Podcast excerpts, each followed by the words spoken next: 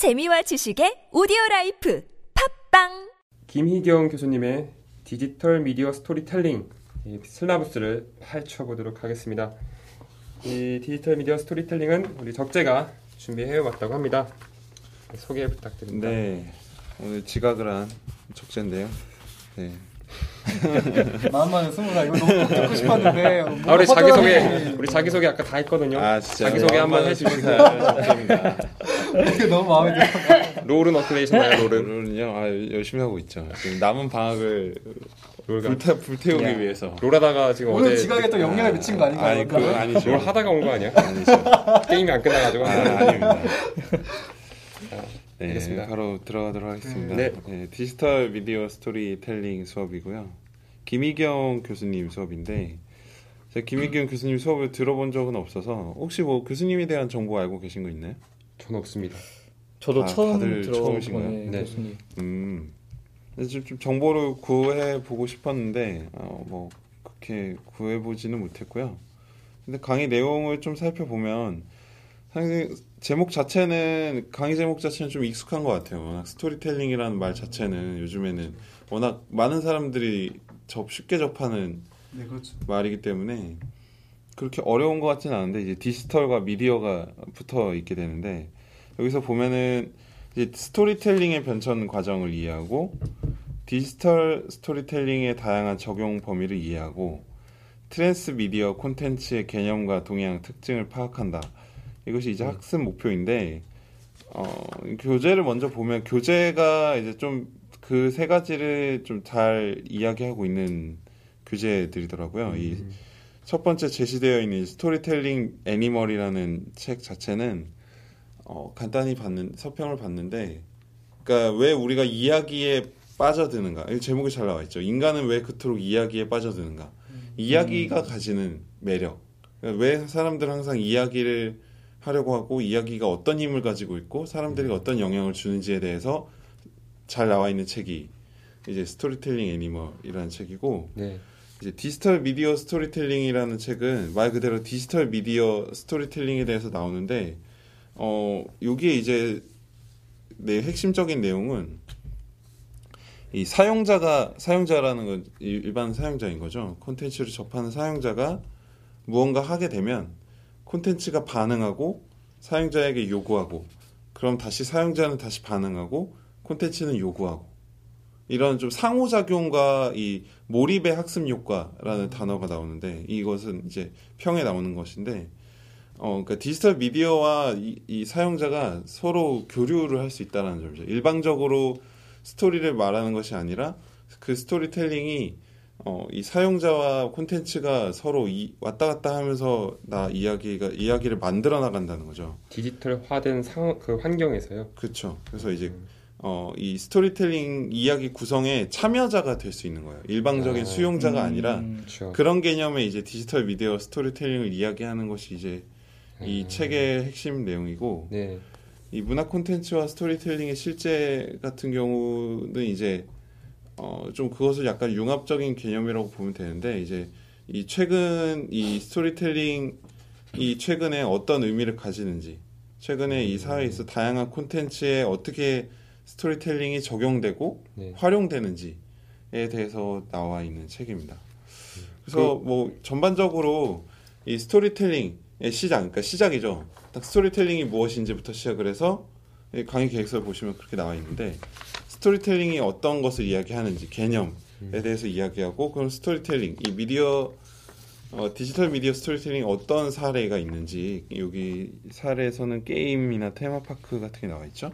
그렇죠. 그리고 그것을 넘어서는 이제 트랜스 미디어 콘텐츠의 세계 라는 말이 나오는데 이 트랜스 미디어 콘텐츠라는 말도 네. 좀 최근에 이제 새롭게 나오게 된 말인데 뭐 간단히 생각하면 여기 이제 제시되어 있는 것처럼 OSMU 같은 개념을 좀 설명드릴 수 있을 것 같은데 이 트랜스 미디어 콘텐츠가 상당히 최근에 좀 이슈가 되는 어 이 단어이더라고요. 네, 요즘에 많이 흔히 접할 수 있는 또 단어 중에 한 개인 것 같아요. 어떤 게 있어요? 예를 들어서. 어 이게 어 검색을 좀 해보니까 논문 어 DBpia를 가봤는데 네.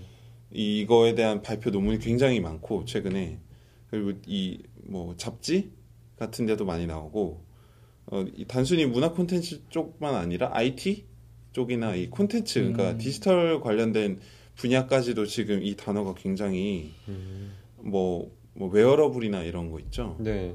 그런 개념하고 좀 비슷한데 뭐 OSMU랑 비슷하게 사용되기도 하는데 핵심이 뭐냐면 아까 말씀드렸던 이 쌍방향 상호작용의 그런 과정들이 네. 미디어를 trans 그러니까 미디어를 넘어서서 어, 적용된다라는 점을 잘 나타내고 있는데 이 단순히 핵심이 이제 포맷 그러니까 그 단순히 기술의 변형 뭐 다양한 기술을 넘나드는 이것도 중요하지만 그것보다는 이 사용자의 니즈나 형- 경험 사용자의 경험 상호작용에 초점이 맞춰져 있다는 것이 좀 음, 핵심적으로 어, 이야기하고 있는 부분이라고 찾아봤는데 네. 어, 그러니까 좀 쉽게 얘기를 하면은 어, 좀 고정적 그러니까 시스템 시스템이 그러니까 일반적으로 생각하는 그냥 한 미디어 하나의 미디어에서 뭐 하나의 콘텐츠 또는 다중 미디어에서 다중 콘텐츠 이런 넘어서는 걸 기본으로 넘어가되 거기에 상호작용하는 것까지. 음, 사용자들과 사용자의 경험이 반영되고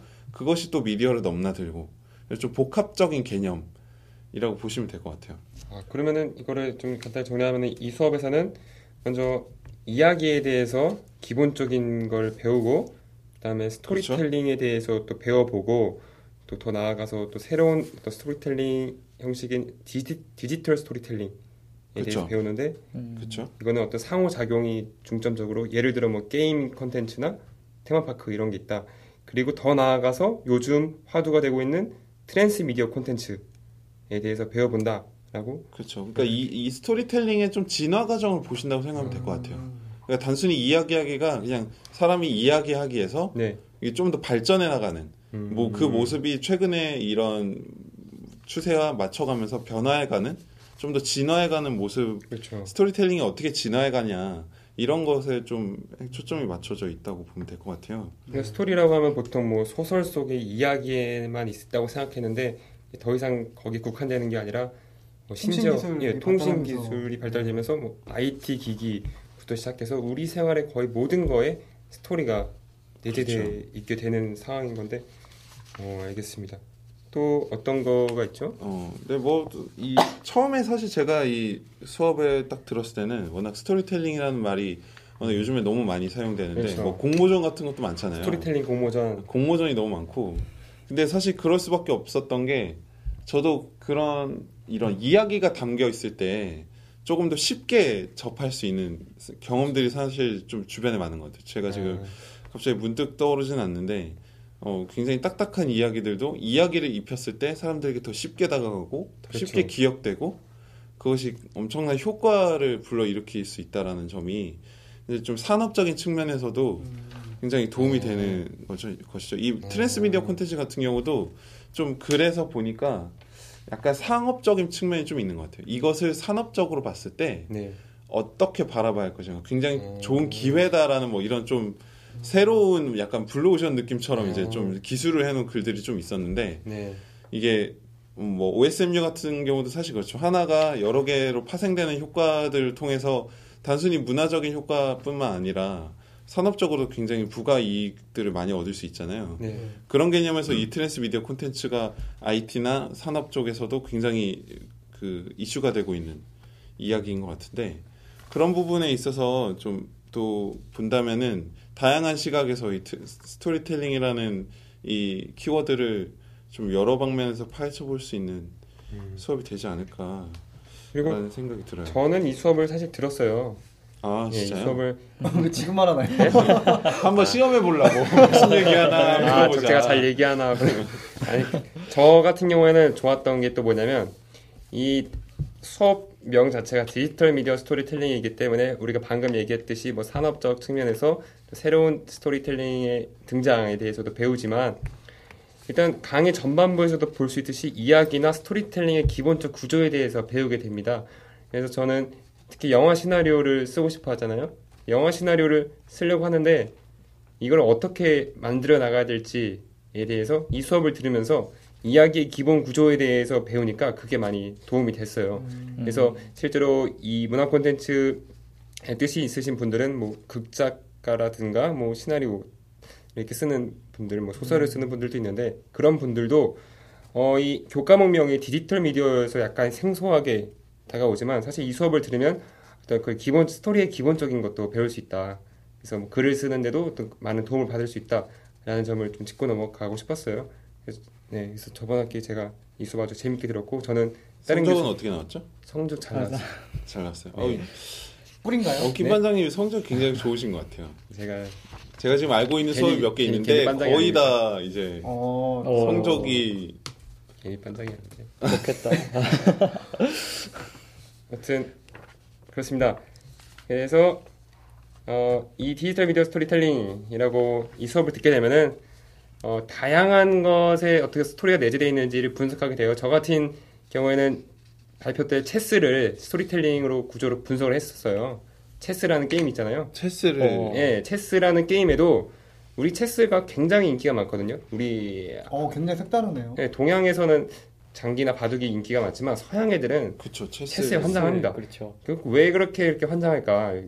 그다 체스라는 그 작은 판 안에서 스토리가 있다는 거예요. 전반부, 중반부, 후반부도 있고 그 각 말마다의 어떤 성향이라는 게 결국에 다 이게 합쳐지면 하나의 스토리가 되는데 저 같은 경우에 체스의 스토리도 분석했었고 뭐 다른 분들 같은 경우에는 뭐 예를 들어 축구팀, 뭐 아스날, 아스날의 스토리텔링에 대해 분석도 하고 별의별 각종 뭐 물통의 스토리텔링 이런 모든 사물에 다 스토리가 내재되어 있기 때문에 이 수업에서는 그렇게 스토리를 분석하는 수업이어서 아주 흥미로웠습니다.